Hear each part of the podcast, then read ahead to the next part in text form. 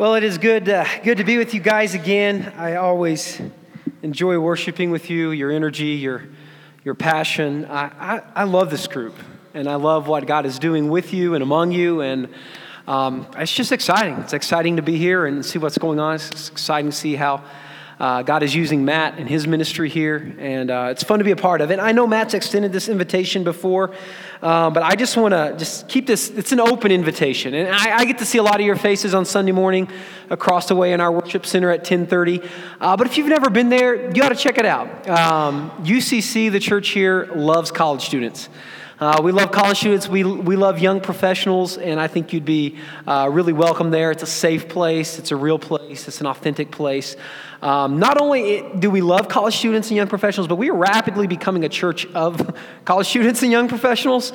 Uh, so that's kind of fun as well. So 10:30 Sundays, if, if you want to give it a try, uh, I think it I think you'd be blessed uh, by being there and and connecting with some of our other folks who you may not yet know. So, Matt's uh, this uh, semester is kind of focusing on this idea of foundations, right? Laying a foundation of our faith, laying a foundation of what it means to follow Jesus. So, he's kicked off, you know, here, February, the Valentine's Day month uh, starting talking about sex, right? We're going to talk about sex and God's design for sex and God's intent for sex. So we started that last week. And whether you're a Christian or not, I think we can all admit that there's sexual brokenness in the world. At some point, we're going to say, no, that's broken. That's not right. And we kind of walked through a little bit of that last week. So last week, I identified what I think is really a twofold problem uh, with sex in, in, the American culture today. And, and let me just rehash that real quick. The first is an oversaturation of wrong sex. Right? You're bombarded with thousands of images a day, and almost every one of those images is a wrong view of sex, right? And that's culture's depiction. So that's part of the problem. The other part is an undereducation of right sex. And as a Christian, as a pastor, I believe that God defines what right sex is, right? So that, that's kind of that's where I am coming from. And as a Jesus follower, I believe, I truly believe, that all sexual brokenness would be healed if all of us lived within God's design for sex I really do believe that. That it would heal the problems in, in our lives, that it would heal the problems on this world, that it would heal the sexual brokenness. And so that's what we're trying to do this, you know, this month. We're trying to unpack the idea what is God's design for sex? Because if you're a Christ follower, if you are here and you've given your life to Jesus, then what you've said is, look, I'm submitting my life to what you say, even when it's difficult. Right, so we want to know what God's design is for sex because that's what we're called to live. Now, if you're not a Christian, I think it's, it's good for you to hear because I believe, even if you don't believe in these convictions about Jesus, that he's the Son of God, that he died and came back to life, that even if you lived within God's design for sex, you would be better, your relationships would be better, and in, in the long run, your marriage would be better. I really believe that. All right, so last week we unpacked the idea that God created sex.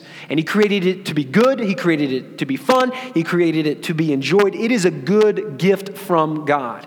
But that being said, if God created sex, then God knows how to have the best sex right? He designed for it to function a certain way, and he knows what functions best when it comes to sex and sexuality. Okay, so this week I want to unpack what exactly is God's design for sex and the sexual relationship. We want to look at that. In order to start that, we need to look at the idea of a Jewish wedding.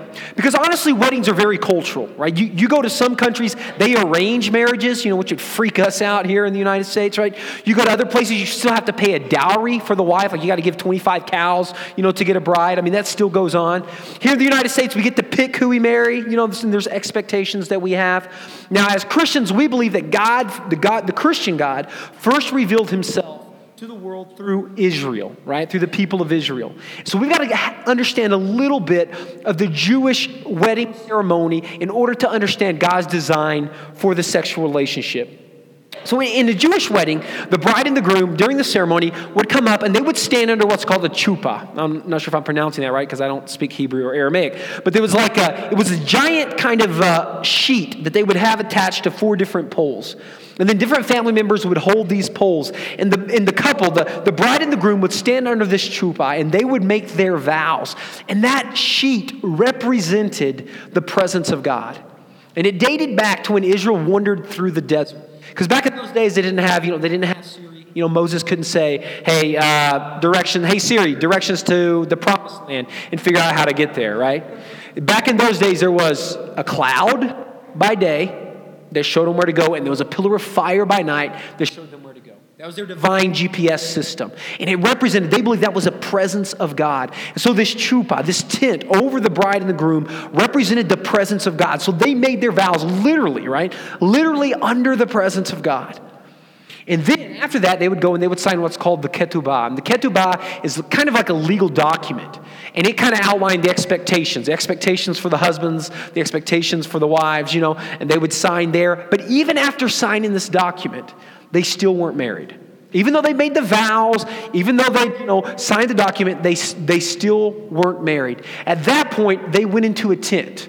And over the tent, they took this, the, the, the chuppah and they put it over the tent. And they went into the tent and they had sexual intercourse while all the wedding guests are outside. Not right around the tent, but they're outside, probably starting the festivities. And when they have sexual intercourse, that's when they're married. And then they come out and everyone's like! And they start like a week long party. That's how it happened, right? So, so here's what Rob Bell, in, in, in his book on, on sex and God, and he's, here's what he says Sex in the ancient world, right, was marriage. If you had sex, you were married. And that helps explain some of these, these Old Testament laws that you see that sound weird sometimes. Here's an Old Testament law. This comes from a book called Exodus. It says this if a man seduces a virgin who is not pledged to be married and sleeps with her, he must pay the bride price and she shall be his wife. What? So if he sleeps with a girl, he's got to marry her? Why? Because sex is marriage. Because in that culture, if you had sex with somebody, that was what it, that was marriage. They were synonymous. And you can trace that back to the very beginning. Right? When God creates Adam and when God creates Eve, right? He creates them and he, you know, he's, you know, he's got them and he's, he's given them this whole place to take care of. And then he says this at the end of chapter 2. It says, For this reason, a man will leave his father and mother and be united to his wife. Listen to the language. And be united to his wife, and the two will become flesh. That's both metaphorical and that's both literal, physical. Right? So he's saying a man and a woman, when they become, a, when they get married, when they make that covenant of marriage, what happens is the two become one right? There's no longer two separate entities, they are one entity. Somebody told me once, you stop thinking in me's and you start thinking in we's, right? You are part of something beyond just yourself. But it's actually physical as well. Right? When he talks about being united with your wife, he's talking about intercourse. And if you think about it, a man and a woman cannot be any closer physically than, than during the act of intercourse. You're actually inside of each other. Right? That's as close as you can get. You become one. So, marriage and sex from the beginning have been designed to be the same thing. So, as we're thinking about that, um, here, here's what we would. Here's what I think we have to understand first. Sex is marriage. Sex is marriage. Now, let me now let me briefly explain why. Because sex is ultimately not a physical act. It's ultimately not a physical act. As human beings, God designed us for connection, for belonging, right? For community, for relationship. That's how we are designed. Sex is a means of connecting relationally.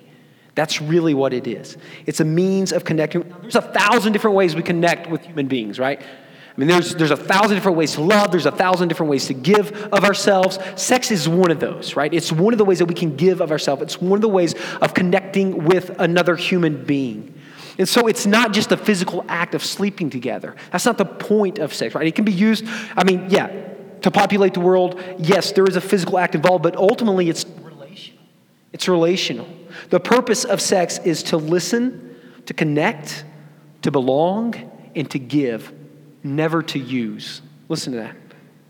The purpose of sex is to listen, to belong, to connect, not to use. So I would say this Sex is not an act, but a relationship. Sex is not an act, but a relationship. The point is to connect to another person. That's why when sex occurs in void of relationship, it simply becomes an act. It's just an act. Right? And here's the problem with that objects are meant to be used, people are meant to be loved. And when there's no relationship, we're using people. And if we're using people, we're turning them into an object. And if we're turning them into an object, then we're stripping them of what is fundamental of our humanity. And that's what we call the imago Dei, the image of God. That's what separates us from the rest of the animal world. The image of God is within us. And when we use somebody only to gratify our desires, we're using them as an object. And when we do that, we strip them of what is fundamental, what is given them by God in every human being that is worthy of our respect, and that is their image of God the imago Dei. And that's what happens when sex is void of relationship. We turn sex into dog sex. That sounds kind of weird, yeah. Like I have a dog, his name is Tux. He's a smart dog, but a smart dog is dumber than a dumb human, okay?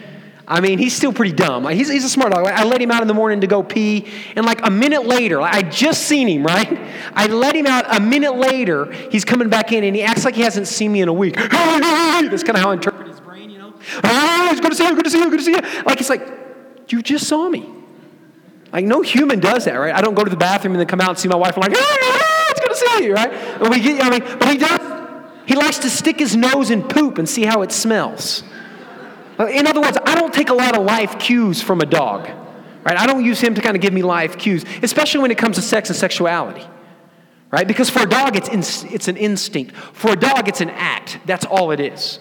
When I lived in Brazil, um, they didn't spay and neuter animals, so you had a lot of like neighborhood dogs. And when a female dog in the neighborhood would, would go into heat, they would lose their freaking minds.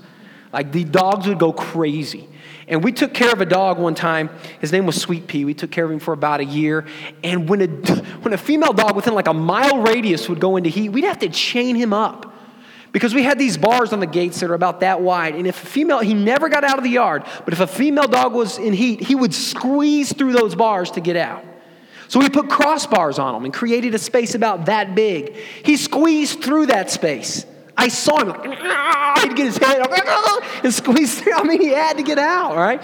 And so we put like chicken wire about two feet up. And he's not going to squeeze through chicken wire, but he got out.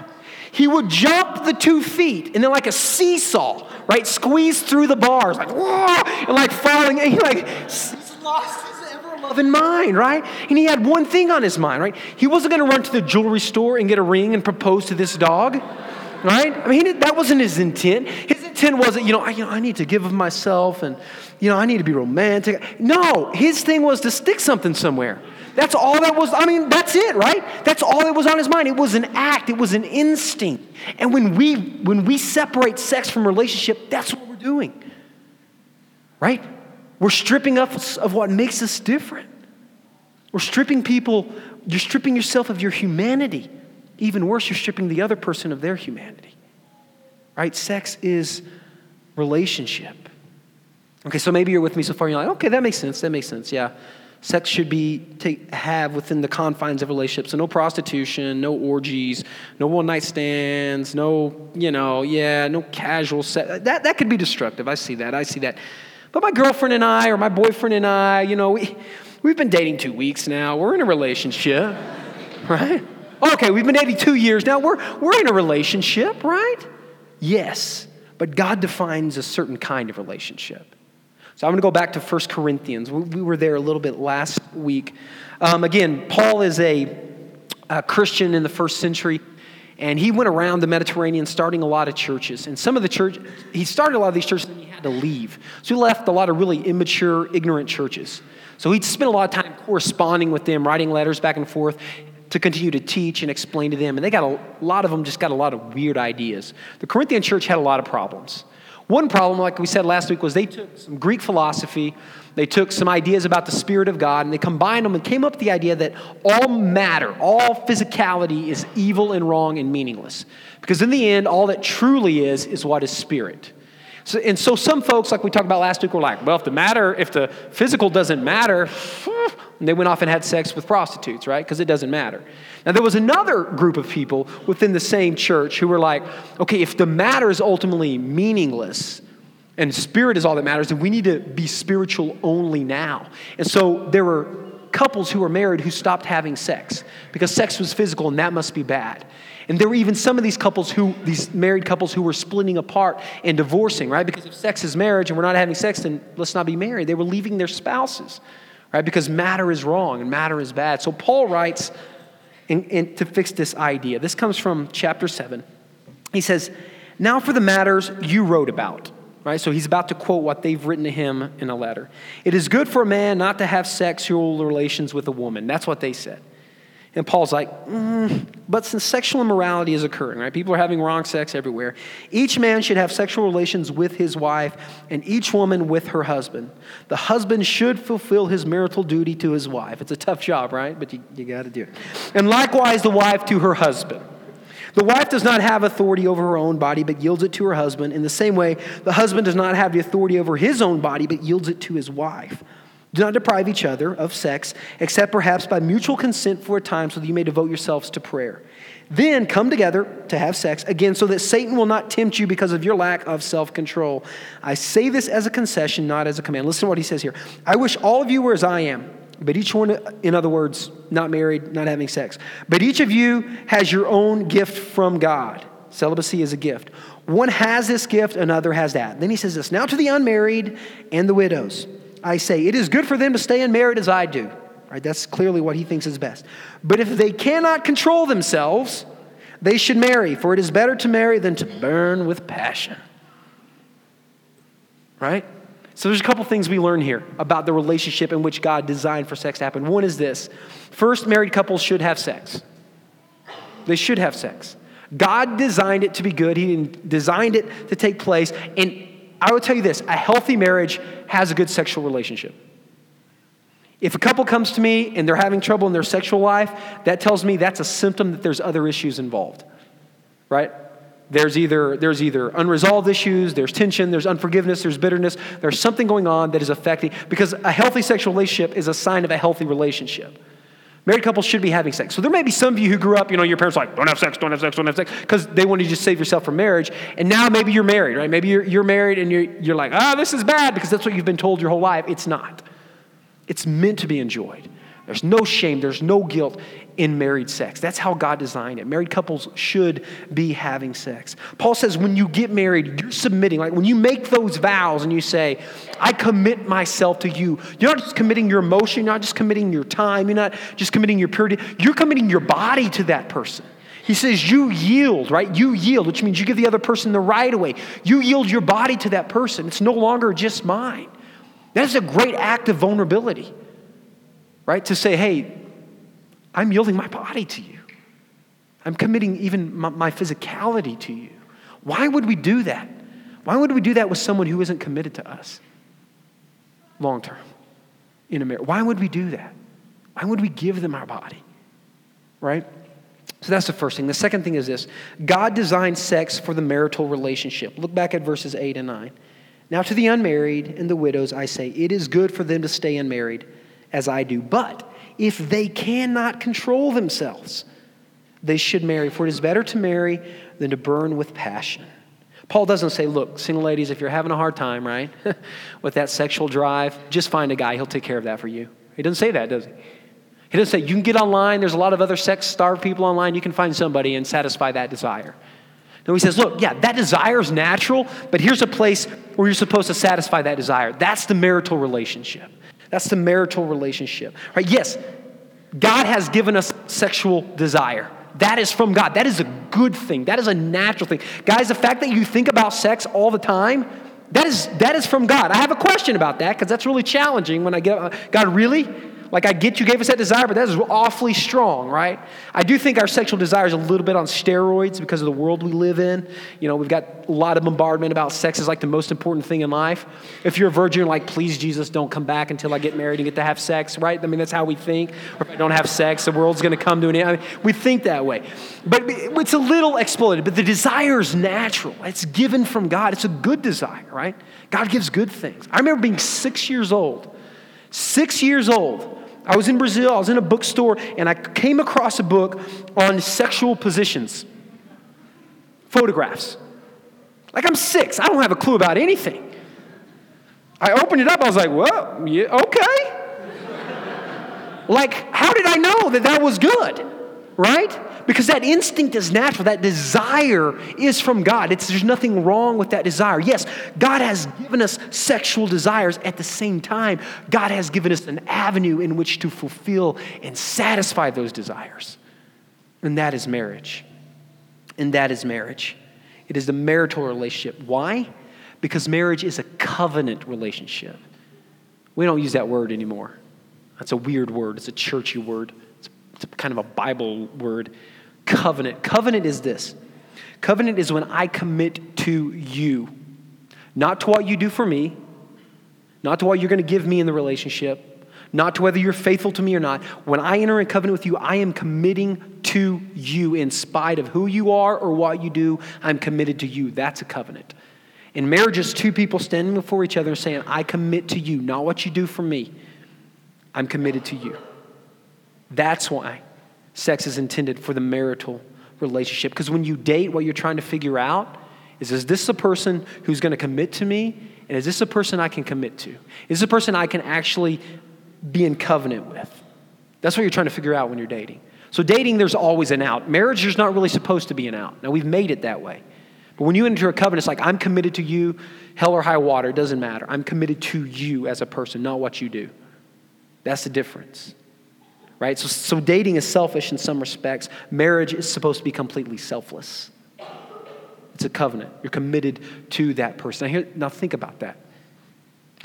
The most vulnerable you can be before another human being, right, is when you're having sexual intercourse. You're naked emotionally and you're naked physically. That's an extremely vulnerable place to be. And here's the beauty of the marriage relationship. If you know that that person that you're having sex with is in a covenant with you, that they are committed to you in spite of whatever happens, there's no fear. There's no fear of being rejected. There's no fear of performance, right? There's no fear of frustration or anger because you know that person is committed to you. That creates a beautiful sexual relationship. And that's why the best sex is married sex. And you may say, well, recreational sex is pretty fun. Yes, it is, right? Otherwise, it wouldn't be so popular, right? Sex outside of marriage can be pretty enjoyable too. Yes, it can. But ultimately, those are destructive. And you know that, right? If you've had multiple partners, there's probably at least one of those you're like, I regret that. Or maybe if it's even one, you're like, I regret that. There's disease, there's unwanted pregnancies, there's abortions, there's shame, there's people who try to find their self worth by pursuing sexual relationships and end up feeling worse about themselves. All kinds of brokenness that comes out of that. And you may be hearing, like, you know, no, I'm really enjoying my sexual freedom right now, and I don't, I haven't had any destruction or negative consequence. Maybe you haven't, but maybe one of those three partners is suffering because of that, or maybe all three of them. So maybe you're not feeling the destruction, but maybe somebody else is because God designed it to function a certain way. And when we step out of that, it becomes destructive. It becomes destructive. Now, as a Christian, if you're here and you're a Christian, what we've said is we're going to trust God more than our instinct. Right? Our instinct may be to sleep wherever with whoever. We're going to say, you know what? God knows best, and I'm going to trust Him and I'm going to submit to His way because I believe He knows what He's talking about. Now, if you're not a Christian, you haven't submitted to Jesus, but I still, t- I still believe if you lived out this design that God has, sex for a marriage covenant relationship, you're going to be better. Your sex life's going to be better. The, your, your spouse is going to be better. The people you're in relationship with are going to be better. I really believe that.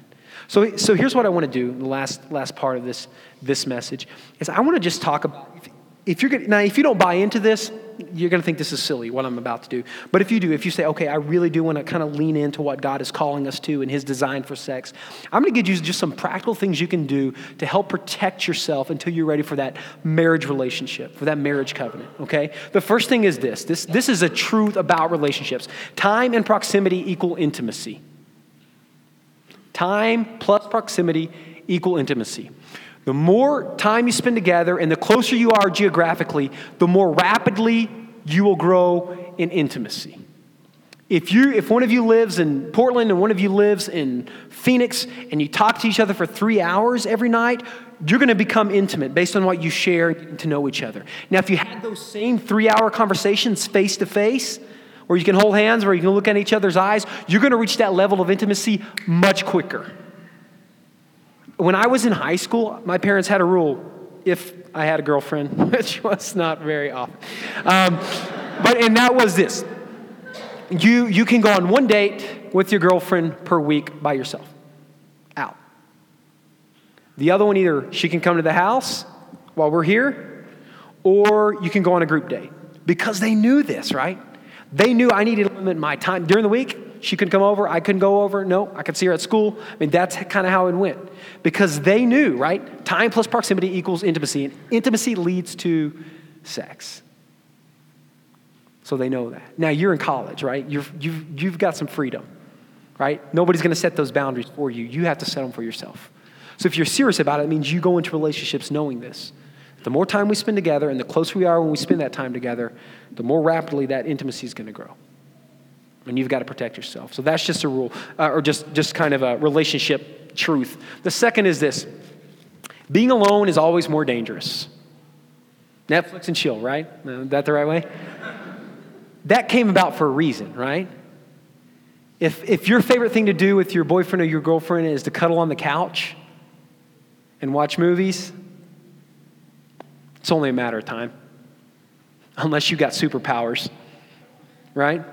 It's always more dangerous. So, what do you do with that? Well, you, when you spend time together, go out in public. That's a little more challenging, right? Or you go out with a group, or you invite people over. I mean, that's, that's how you do it. You're like, oh man, that sounds. I'm just telling you the reality. Because the reality is, as you increase in the physical relationship, it's very hard to go back. Once you hold hands, it's hard not to hold hands anymore. Once you kiss, it's hard to just hold hands. You know what I mean? And then it goes from there. Right? It goes from there. So that's just that's just something to be aware of. The other is this be aware of turn-ons. Now I'm going to generalize here. There's always exceptions to the rule, but I'm going to generalize men and women. Men primarily, the majority of men primarily are sexually aroused by sight. Okay? By sight. More than touch, more than it's sight. That's why men have a, a harder challenge with pornography. That's why women sometimes don't even understand pornography because they're not aroused that way. Like a man is aroused by sight like that. I heard, of, I heard a guy say once men, when it comes to sexual arousal, men are like microwaves, 30 seconds. Women are like crock pots. Right? Like cook all day. You know what I mean? So now think about that, though. Think about that, right? If men are primarily aroused sexually and quickly by sight, it's like that. So listen, ultimately, it's a guy's responsibility to control what he does with his eyes. Ultimately, it's a guy's responsibility to control how he filters what his eyes sees and what he does with that in his mind. That's our responsibility, guys. That's our responsibility. But girls, you can't help your boyfriends out. Okay? If your boobs are always hanging out and your butt's always hanging out, here's what I guarantee you your boyfriend isn't thinking. Well, that's a cute outfit. He's not thinking, that's just like the one I saw on Pinterest. All he's thinking is, I can go right now. That's the truth. And physically, that's how it works. He's ready to go like that. And you may have never thought about it that way, but that's just how it works. You may think, oh, he thinks I'm cute. No, that's not what he's thinking. You can help him out. So be aware of those triggers. girls tend to be, again, I'm generalizing, tend to be sexually aroused by intimacy, right? Tend to be like nice notes, cuddling, foot rubs, you know, thoughtful actions, right? Those things are really hard to do, guys. I mean, those are the things, right? Romance, flowers, you know, unexpected, you know, little gifts or whatever. Those are the kinds of things that, that breed. That's why sometimes it takes a while because it, those things stack up over time and then, then a girl will get sexually aroused. That's how it works. Honestly, guys, you're more turned on by your pecs than your, your girlfriend is, all right? So don't put so much effort into it. My, the famous words of Mama T, my mom, she said, You know what? Honestly, the naked male body is just unattractive. That's from my mom, right? Thank you, mom. Thank you for that. So, right? So, so here's the thing, guys. If you know that, right? If you're aware of that, if you're aware of that, and you've been like, man, just killer romance guy for a week and you're on this Friday date, you better end that date at her apartment door and not in her apartment because you're aware, right? You've been killing it all week with the romance right, with the intimacy, with all those affectionate, th- affectionate things, you end that date at the door. That makes sense. So being aware of the turn ons is important. Finally, end it. If you're here tonight and you're in a relationship that is only physically based, end it because that's where it's going to go. Chemistry cannot sustain a relationship.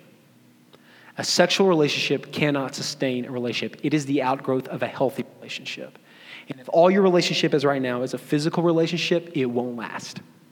Even if you get married, it's not going to last. It's not going to last. Because here's what happens varicose veins happen, balding happens, right? Back hair happens, stretch marks happen, smelly farts happen. I'm just telling you how it is. Chemistry is not going to keep those couples together. Those people have been married 60 years. It's not chemistry, it's something greater. It's a covenant, right? It's the covenant. So if your relationship right now is purely based on just a sexual, physical relationship, end it. End it because that's where it's headed. That's where it's headed. That's not sustainable. So again, if you're a Christian, that's what we're called to because God is right. You know, that's, that's what we believe. Right? We believe He knows what He's talking about. We believe Jesus knows what He's talking about. If you're not a Christian, I invite you. Try it out. Try it out. I think you'll discover the beauty that God really is. He really knows what He's doing. Life really is better. Not always easier, but better. But better. Anytime you talk about sexual brokenness, there's probably shame and guilt in the room, right? So many of us have been there, right? I've been there. And um, sometimes it's just hard. You just you you leave feeling. So I want to end. I want to end with hope again. I want to end with really what, what this is about. Not about shame. You should never leave here feeling shameful ever. If you have, we've done a poor job. Right? Jesus is good news. That's what gospel means. It's good news. You should always leave here knowing the good news. So here's something real, real this off. Here's something real practical. Susie, come up here. This is Susie uh, Newton. If you are, if you are a college, you know, young college age girl, Susie loves you. You may not have met her, but I guarantee she loves you. She has a passion for women your age. She has a, a passion for serving and mentoring and helping. And she's starting a, a book study and here's what it says this is a little flyer that every girl is going to receive. That way you don't have to feel weird about whether you want to get one or not. Like, we're not going to make you raise your hand and get one. Like, every girl will get one on the way out. Here's what it says an intimate, confidential, small group setting dealing with the struggles of shame, primarily with sexual shame. Um, and it's got Susie's info, contact Susie for details. She's going to be at the back with these, along with um, an intern or somebody helping pass these out. I just wanted you to see her, and this would be a great opportunity for you. The book's name is "What Are You Waiting For." That's what you'll be working through. So thanks, Susie. Um, so look for her and make sure you get one of these. Even if like you're like, ah, it's not me. Maybe you have a friend or somebody this would be really helpful for. Just make sure you get one on your way out and talk to Susie as well. So I end with this. One of the greatest, one of, there's every story about Jesus is pretty good, but there's this story in the Gospel of John. Jesus is, and again, let me just say this thing with Susie is a real practical way to live out what we've been talking about. So I encourage you, I really encourage you, ladies, if that's something that, that's speaking to you, do it. I guarantee you'll be blessed by it. Um, Jesus is out in the temple, which is like being temple court, which is like being in the mall on a uh, Saturday afternoon around Christmas. Okay, it's like it's packed out. There's people everywhere. Some of the religious leaders catch a woman in the act of adultery. Right? So, so she's in the middle of things going on. They grab her, probably drag her from the bed. They drag her out into the middle of the temple courts, right, where all these people are around. Who knows if she's clothed or not, or halfway clothed or whatever? They drag her out and they bring her before Jesus. Right? They're using her to test Jesus. Or you talk about shame, right? You talk about fear. You talk about humiliation, right? She's busted. She's caught red handed, right? And so Jesus is out there, and these guys are like, Jesus, look, we caught her. We caught her. And you know what Moses says we're supposed to do to adulterers? We're supposed to stone them. What do you think we should do? And they start picking up rocks because they're ready to go get to work. And here's this lady, right? And so Jesus just bends down and starts writing in the ground or drawing in the ground or whatever. And he kind of looks up and goes, Okay, yeah, yeah, yeah, yeah. Whoever doesn't have any sin in their life, you get to go first. And one by one, they drop the rocks. It says kind of from the oldest to the youngest, right? The oldest definitely aware, I'm jacked up too. And they all leave. So all that's left now is Jesus and this woman. This woman is guilty, right? Her sexual brokenness has been on display for everybody to see. She can't hide it anymore. Her shame is in front of everybody. And here's Jesus, the only one there who has the right to pick up a stone and throw it at her. Right? John, at the very beginning of his whole gospel, he says, just Jesus guy is God wrapped in the flesh. So here's this woman in her shame, standing in the presence of God Himself. What's He gonna do? And Jesus says, hmm, Nobody's condemned you, huh? She's like, No. He's like, I don't either. Go. Stop doing what you're doing. That's it? Yeah. He didn't belittle her. He didn't humiliate her. He didn't ask her to expand on her story. He didn't lecture her. He didn't scold her. He invited her to something new. He invited her to something better. He invited her to a second chance and a new life. That's the God we stand before today. So if you have a story of sexual brokenness, it's the same thing. Jesus says, Nobody's condemning you here. We don't allow rocks in this room, okay? We don't allow stones in here because we're all the woman, all of us, with one thing or another. And yet we serve a God who says, hey, hey, let's try something new. Let me invite you to something better. That's what he says. So we're going to have folks around the room to pray with you. Susie, I think, will be back there as well. Um, I'll be back there. Matt will be back there. Some of the interns will be back there. We're here to pray with you. If you want to come pray about sexual issues, let's do that. But that's not the only reason you can, like, if you stand up and go pray, we're not going to be like, mm-hmm, that's, all right. You can pray about anything, or you can pray about your dog dying. We don't know, okay? But people are back there to pray with you for whatever that is. So I'm going to move into this time of prayer. Uh, the band's going to lead us uh, uh, in a song after that. And please come, come pray with us. There's no stones in here. This is a safe place. There's no condemnation in here. Only love, only grace, only an invitation to something better. Let's pray. Father, thank you so much. Uh, for your unending grace, your unending love. You don't love us when we get it right, you just love us. And God, I know I wouldn't be standing here if it wasn't for your love, for your unconditional love. I know I wouldn't be standing here if you hadn't said, I don't condemn you either, and invited me to something new. So, God, I pray that everyone in this room knows this is a safe place and that in you, new life, new starts, second starts, third starts, fourth starts, fifth starts are possible.